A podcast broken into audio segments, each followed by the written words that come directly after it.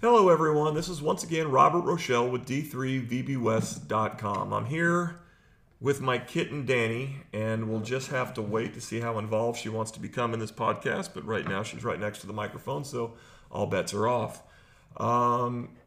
Hey, with the regional rankings, she's going to be very involved, it appears. With the regional rankings out yesterday, I wanted to devote this show to what the RACs have just released, and I want to make sure I go through each region. I'm also going to examine the ranked wins criterion that was not included in this first week's rankings. But now that we know what teams are regionally ranked, we can get an idea of the teams that will be helped and hurt by this next week. Because remember, you know, the ranked wins takes a week to get into the regional rankings because it lags a week. Please remember that I'm not factoring in any matches that have occurred since Monday, since the RACs didn't consider them either. Let's start off with the Central region, where I was a little surprised to see St. Olaf in the number one spot. Once you start looking at the data, however, it does make sense. They have the best strength of schedule of the teams ranked in that region and the third best record. They also have wins over St. Ben and Augsburg, who are the next two teams ranked. So pretty much a slam dunk when you start looking at it. The other surprise to me in this region was the placement of Washington St. Louis in the fourth spot over St. Thomas. In the end, the committee chose the strength of schedule advantage over the record advantage that St. Thomas had, despite their strength of schedule being only .026 apart. If you read my review yesterday on the website, then you know that the RACs use a standard deviation to compare strength of schedule. We don't know what each region uses, but it's safe to say that the Central's deviation is less than 0.026. Otherwise, we would have seen these teams swapped.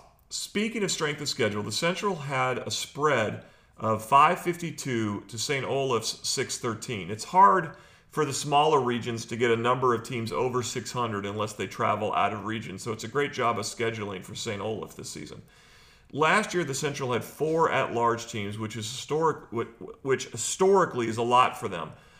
I don't see that happening again based on the numbers I'm looking at, because starting with St. Thomas in the fifth spot, there isn't a strength of schedule higher than 564. At this point, I want to give a shout out to Ned, who's out of the New England region. He does the quality win index that you'll occasionally see on my website and often comments on the site. He was able to pull together all of the regional ranking data and even determine the ranked wins and losses, so a big thank you for that. I then went through each of the ranked teams and noted their opponents so I could gauge the quality, which should be a large component of the ranked win criterion.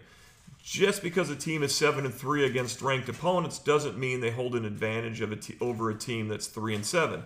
The teams that make up that record or those records really mean more than just the raw number. Now, it's questionable if the RACs share this feeling, and it often appears they don't, but that really just means they're not doing their jobs properly. So again, looking through the Central, now with an eye towards the ranked wins and losses, we can see that number one, St. Olaf, is going to be 8-2 in this criterion.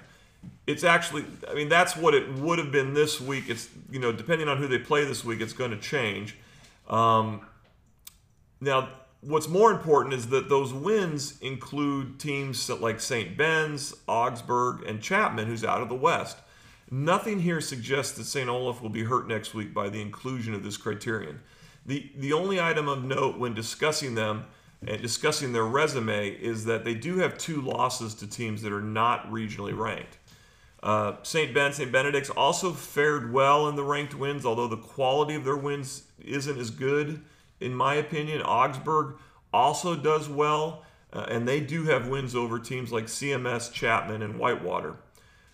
Things get a little worrisome when we get to Washington St. Louis. They were 5-5, with their best wins being Trinity and Carnegie Mellon. On the flip side, they have two losses to regionally ranked teams that sit in the bottom half of their region, plus they have a loss to a team that's not regionally ranked. Now, due to their history, their name value, I would be surprised if Washington St. Louis is left home on Selection Day, but they're definitely a bubble team in my mind. To make matters worse, I can see St. Thomas jumping them next week, as they're 6-3 and they've got wins over Whitewater and St. Olaf. If the rack gives them an advantage in this criterion, then if the others don't change, if they kind of hold where they are, then St. Thomas probably will move up and move past Washington St. Louis. The next team in this region is Loris, and you have to remember that they've beaten Washington St. Louis, but they don't appear to have enough in the other criteria to pass them. Right now, the other two teams, Northwestern and Wartburg, certainly are respectable in their numbers, but I don't think the quality of their wins pulls them up on a national basis, and I think they're going to struggle with their strength of schedules. When I attempted to predict the Great Lakes ranking, I really struggled because there is a number of really good teams in this region. I really think this region will get a number of extra at-large bids like we saw with the Central last year. Calvin is the no-doubt number one here, so nothing really to talk about with them. The next three teams are Ohio Northern, Muskegon, and Transylvania, and their order is really driven by their head-to-head results. Each of these teams will do well when they factor in the ranked win criterion next week, although I think Muskegon is a little behind the other two based on the quality of the opponents they've played. But again, it's really close, and again, all three should do fine here. This region has Hope in the number 4 spot followed by Wittenberg. I'm sorry, Hope in the number 5 spot followed by Wittenberg. And we may actually see these orders switched next week. Both teams have a losing ranked wins record for whatever that's worth, but I do like Wittenberg's wins as they have wins over Ohio Northern and Whitewater, which I think are a little better than what Hope has, which their best win is probably Wittenberg. So, you know, the comparison will come down to common opponents if Wittenberg is going to flip this, because it does have to overcome that head-to-head loss to Hope. What's interesting is that when it comes to national selection, I'm not sure if Otterbein, who is currently in the 7th spot, isn't a better team to have ahead of both of Hope and Wittenberg. They've got a great record. They've got a strength of schedule that's equal to Hope. And, you know, their ranked wins aren't too bad. They're more of a complete package. Their best wins are is Carnegie Mellon. It's really, really close with these three teams, and I don't think you'll see Otterbein jump them, but it's kind of interesting when you look at it from a national level how that kind of changes what you might do if you had the freedom to do it, which in theory the racks don't, although some seem to still have that freedom. Heidelberg finishes up this region. They're going to be hurt because they've got a lower SOS number. They're sitting at 545 right now, and they only have 2 ranked wins, with their best being Wittenberg. A team that wasn't ranked, well, I bet they were ranked, it's just not publicly ranked, is Mountain Union. I'm pretty sure they were probably sitting in the 9th spot. I think they probably have a better chance at selection, and it's not going to surprise me if they break into the rankings next week. You know, just know that the racks do rank more than what is made public, and those teams that you don't see are still eligible for an at-large bid if every team ahead of them receives a bid. Overall, with this region, the story to me is Wittenberg. They've got a 667 winning percentage, which is going to hurt them. But they do have a 650 strength of schedule, which is off the charts. The question is going to be, where do they fall and how will they line up against other teams nationally? Right now, with their numbers, it really comes down to the ranked wins and the quality of opponents and how that compares and how the National Selection Committee decides to compare them. If you read my review yesterday, then you know I think the Mid-Atlantic went a little crazy with the teams that had a better SOS number, strength of schedule numbers. This is the only rack that had a team under 500 in their rankings, which was Mary Washington. Their strength of schedule is 640, and that's great, but they just haven't beaten anyone. And with their 12 losses, and with 10 of them being to regionally ranked teams, they really just become a ranked win reservoir to other teams that have beaten them. John Hopkins, they took the number 1 spot here. Their ranked wins, when calculated, is 13-0. Pretty impressive. What's interesting about this number is that they don't have any top teams in those wins unless you count Susquehanna and Juniata. Regardless, they are fine. They're sitting pretty. Susquehanna sits second. They also look good. Their ranked wins look like it's going to be at 7-3. And they've got wins over Carnegie Mellon, Clarkson, and Wesleyan. Carnegie Mellon sits third, and I think they're fine for now. They have wins over Juniata and Hope, and that kind of highlights their ranked wins. And all of their losses have been to ranked teams. Juniata's in the fourth spot, and they do have a win over Claremont-Mudd-Scripps, CMS. Their six losses are all to ranked teams, so you know, although their win percentage isn't great, you kind of have to factor in the fact that they played really good teams. I actually thought when I looked at the numbers that Christopher Newport, which is ranked behind them, should have been ranked ahead of Juniata. Now, when you factor in ranked wins next week, I think they're going to end up staying where they are. They do have that win over Juniata. They have the head-to-head, but that's about it. Their numbers are good, but really they look a little hollow in that they just don't have the quality behind them. And it's going to be interesting to see how, you know, if they are in this position and they are up for national selection come selection day, how the national committee reacts to them if they don't win their conference. I was critical of the next team last year in Franklin and Marshall. I think they got into the tournament when they didn't deserve it. It's more of the same this year, although I think their numbers are actually a little better. Like Christopher Newport, however, their numbers are hollow, with their best win being Arcadia, I guess, if you had to choose. To me, they look like they won't get in and could block other teams, but I thought the same thing last year, and they made it. So what do I know, I guess? Stevens is the next team the RAC had, and I have no clue why they have them in their rankings. I assume it's because they had a strength of schedule of 626, but that's all they have. They've got a poor record when you compare it against the other regionally ranked teams. And when they kick in ranked wins this week, what they're going to find is that they have absolutely no wins over any regionally ranked opponents. So like Mary Washington, it's just a reservoir of wins for other teams to take advantage of. I think both those teams probably need to get removed from the rankings unless something strange happens this week.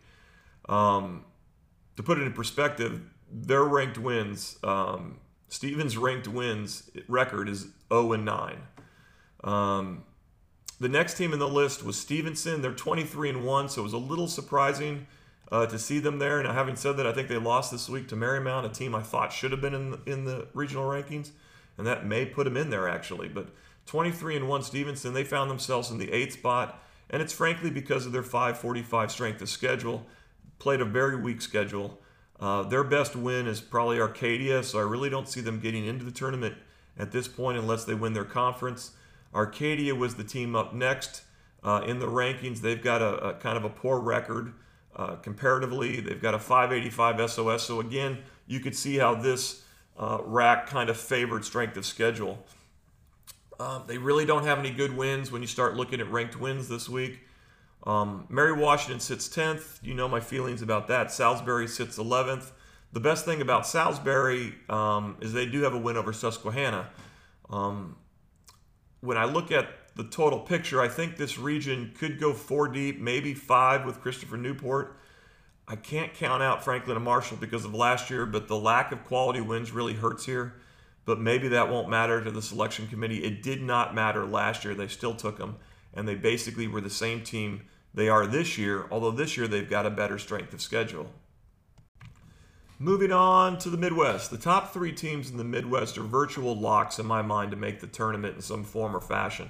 That's Chicago, Whitewater, and Carthage. I know I'm going out on a limb there, but those 3 teams are going to be in regardless of what happens to them in conference. Things get a little scary starting at number 4, at which point we have 5 teams from the WIAC filling out the remaining slots. You've got Eau Claire. They've got a shot, but they need to build up their wins, and that's the thing that's really kind of holding them back. The next team is Stevens Point. Point's kind of in the same position. They need to win to improve their chances. You know, I think the problem here is perception. What happens when you've got a bunch of teams from the same conference and they're all bubble teams? Can you get more than one of them out through this National Selection Committee? I don't know. You know, when I looked at this region as a whole, I didn't quite understand the ordering. But since the teams are all pretty much all in the WIAC, It's going to get figured out through conference play and through their tournament play. After the top three, the ranked wins look murky. Eau Claire has a win against Christopher Newport and win against St. Thomas. That's really going to help them nationally and maybe gives them the best chance at an at-large bid. Point is the only team in the nation to beat Chicago. And I'm actually a believer in taking a team into the tournament if they have beaten an elite team that season. That's if you can justify it with the other criteria. I'd rather have them than a team that didn't play anyone but may have better numbers. You know,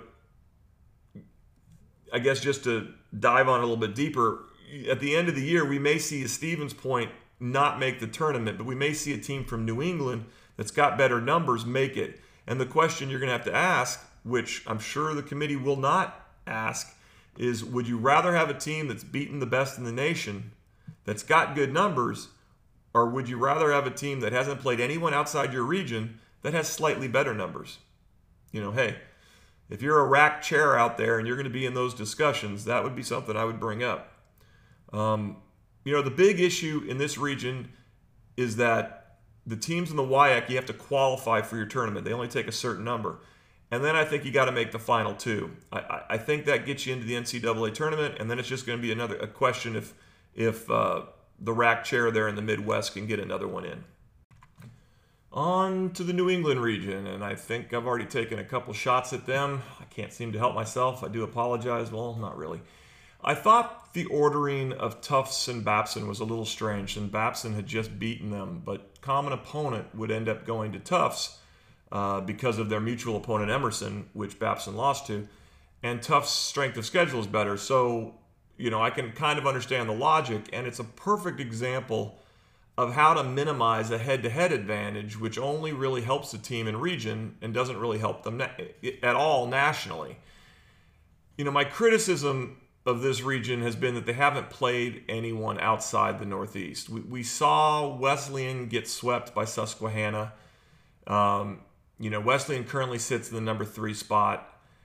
Johnson and Wales is really off this year. They're sitting in the 6th spot. It just makes the region weaker without, you know, a really, really strong Johnson and Wales team. Wellesley, they're in the 4th spot, but they only have a strength of schedule of 580, which is a little low for this region. Bowdoin is in the 5th spot with a poor record, but a great strength of schedule of 665. Endicott is 7th. MIT is 8th. The NUMAC placed 5 teams in the rankings the first week, and although I think I said 6 yesterday in an article I wrote, but I think it's 5. It's a good advantage for the top teams in that conference to pick up ranked wins by playing these lesser teams. But let's talk about ranked wins in this region for a second, or maybe the next hour. The last 3 teams in this region each have only 1 ranked win. The criteria may say they need to be here, but they just give ranked wins to others, and it's really the reason why ranking more teams in a region is a big advantage, especially if those teams aren't very, well, I don't want to say very good, but especially if those teams can't beat regionally ranked teams. And it's especially troubling when the region doesn't play any other region. So all you do is you play within your region. You have 5 teams in your conference that are regionally ranked. 3 or so of those wouldn't be ranked in any other region, you know, any of the smaller regions. Just a huge advantage on top of huge advantage on top of huge advantage. You know, to kind of put it into perspective, the best win for any team in the New England region, any team in the New England region against a team outside their region or New York is Wesleyan with their win over Juniata. And you have to remember that Juniata is number 4 in the Mid-Atlantic, and I actually thought they should be number 5. That's the best win of any team in the New England region. It's just mind-numbing. When you look at the raw ranked win numbers, which you'll see next week, you're going to see pretty good results for Tufts, Babson, Wesleyan, Wellesley, and maybe even Johnson and Wales. But for the most part, they're all hollow. They have no quality No quality wins outside the region, and you can't even tell if inside the region is quality. Don't get me wrong. There's good teams in New England. There are really good teams in New England. There is quality in the region, but we can't have selection criteria when it doesn't account for what New England is doing. It's just anyways. Wellesley sits in the fourth. They've got a 5-3 ranked win record, but their wins are Bowdoin, Endicott, Emerson, Coast Guard, and Amherst. All teams in their region, and it includes the bottom three teams in that regionally ranked in that region, who would not be allowed to be ranked in the smaller region. That's their 5-3. It's going to be fascinating to see how the other racks fight back, if they fight back, if they have the guts to fight back during selection, and try to quantify the New England as a whole quality based on the opponents they've played this year and their results. The problem is that the NCAA representative Jan Gentry, from what I've been told, she seems to favor the New England region a little bit more. The chair of the selection committee is from New England. And it's really hard to make your arguments if the leaders of the discussion don't want to hear what you have to say. Now, maybe that doesn't happen. Maybe they're open to it. But, I've heard some things from people in the know from the past. You're going to have to really fight to shoot down some of these New England teams this year. I think when you look at it, when you look at the deeper picture, it's there. But it's going to be tough. Right now, I'd say that Tufts, Babson, and Wesleyan probably deserve a spot in the tournament based on who they've played, based on the results. But after that, I just don't see it. And I'm probably, I can guarantee you there's no one in New England that thinks that I'm right on this. And I don't mean for this to be another bash on New England, which it always ends up seeming to be with me. But, God, play somebody outside your region. Have your best teams go someplace. You charge a lot to go to these schools. Spend it. Okay, I'm sorry. I guess we did talk about an hour on that. All right, the New England region. We won't have to talk that long in the New England region. They really only have four teams that we need to discuss. They're Clarkson, Stockton, Ithaca, and New York University. Clarkson and Ithaca play in the same conference, and I think Clarkson would get an at-large if they don't win the conference. I think Ithaca, on the other hand, doesn't really deserve it as it stands right now. It's really close. Their record isn't great, but in their favor, they've played really tough teams that are all regionally ranked. Those are the teams they've lost to. The problem is that they only have four ranked wins, and two of those are to teams that probably should fall out of the rankings next week. The other two are in region, so they really don't help nationally. So they really don't have a lot of bullet points nationally, especially if your record isn't all that great. New York University is in the same boat as Ithaca, but they've lost to Ithaca. So same boat, but worse. They just don't have any quality wins to highlight their ranked wins criterion when it gets put in place next week. I didn't mention it specifically, but Clarkson is number one, and as I said, they're probably going to get a spot regardless of how they do in conference. Stockton is the number two team, and they're kind of interesting. They have a great record, a really good strength of schedule, and they have a ranked win percentage, or a ranked win of 6-1. The problem with them is that most of their wins are from the lower-ranked teams. They do have a win over Christopher Newport, so that's definitely going to help if they get compared against CNU. But CNU's probably going to win their conference, so that advantage may not end up helping at all. In a nutshell, they've kind of built up some really good numbers, but they also look like a team that's built upon a hollow foundation. And it wouldn't be a team that I would take and give to an at-large bid if they don't win their conference. The other six teams in this region, they just don't have a chance. To give you a perspective, of those six teams, they have a combined 7 ranked wins. So little problem there for New York.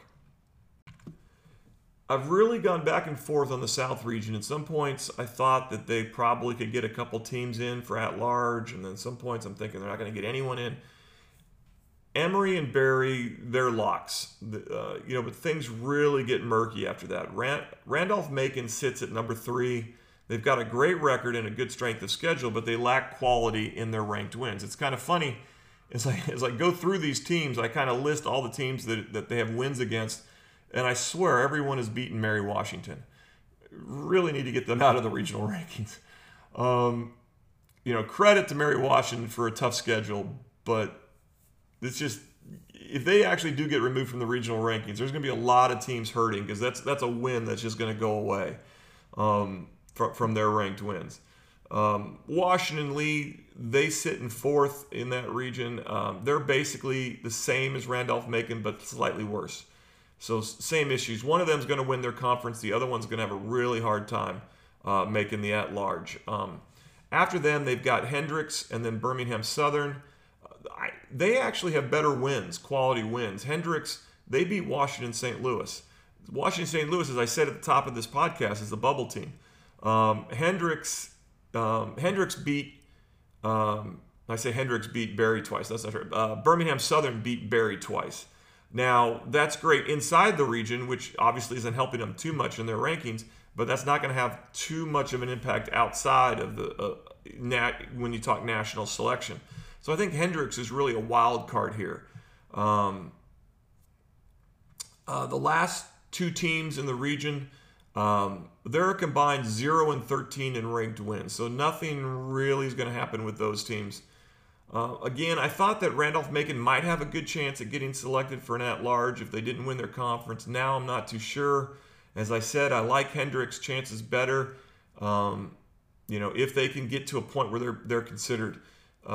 Regardless, this is going to be a tough going for the South Chair, who may only get Emory in as an at-large if they end up not winning the UAA. Okay, now to my beloved West region. The West, the top 3 are solid. We've got Colorado College, Claremont-Mudd-Scripps, and Trinity. Nothing really needs to be discussed here. They're all virtual locks to make the tournament, which is good in the case of Colorado and Trinity because they play in the same conference.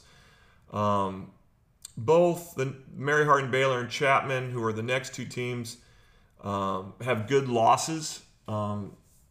You know, Mary Hardin-Baylor, their best win is Christopher Newport. I seem to have said that about 3 times. Everyone's best win is Christopher Newport. You know, Chapman's best win is Claremont-Mudd-Scripps, so that's really good. Mary Hardin-Baylor's strength of schedule is at 580, which will work in the national selection scene, but Chapman is at 541, which is a major problem. I honestly don't think either of these teams is going to win their conference. And I think both are going to be tough sells nationally at where they stand right now. So we'll have to see. Whitworth, they're in the 6th spot. They've got a 570 strength of schedule, but I think that's going to drop because the games they have remaining outside of Pacific are teams in the bottom half of their conference. So I think they're going to see a kind of a noticeable drop in strength of schedule. Now, I do think they're going to win their conference, so it won't matter. But the lack of ranked wins hurts, as they only have 1 ranked win, I think, against Birmingham Southern.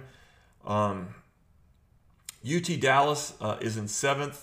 I think since they're going to host the ASC tournament, which Mary Hardin-Baylor is also in that conference, I think since you're hosting it and they went to 5 sets on a neutral court, I think UT Dallas is the odds-on favorite to win.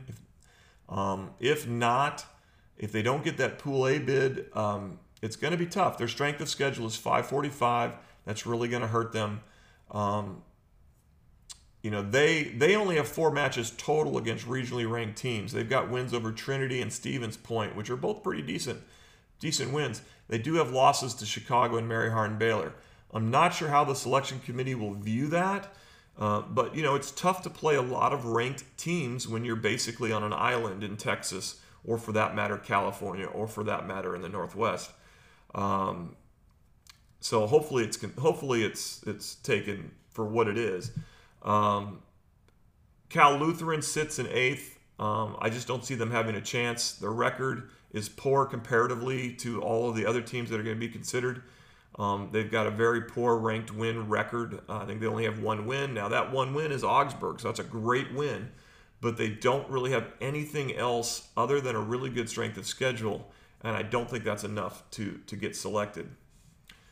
I wanted to focus at the top. I wanted to focus on ranked wins a bit in this, which teams are hurt, and I sort of covered some of that as I went along. But what I want to do here is I kind of went back and looked at the list. These are the teams that I think they're going to be put at risk next week or going to be hurt next week when the ranked win criterion kicks in and becomes part of the overall resume.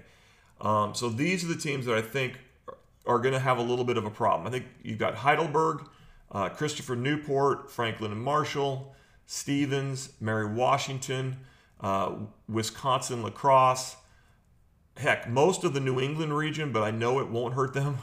I would say Stockton, Ithaca, New York University, but there's really nowhere for them to go because that region is so poor below them.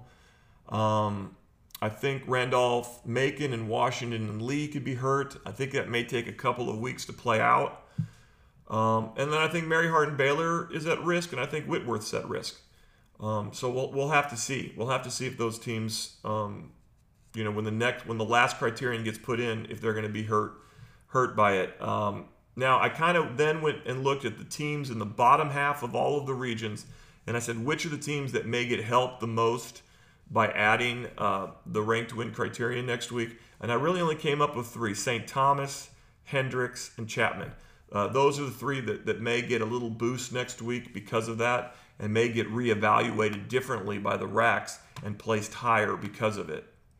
So that's all I've got. I know I haven't looked at the timeline, but I'm sure I'm long again. I hope it was somewhat enjoyable. I find regional rankings, I find selection fascinating. I can talk about it forever. And if you've listened this long, it may feel like forever. But as always, go visit the website, d3vbwest.com. And until next time, I'll talk to you later.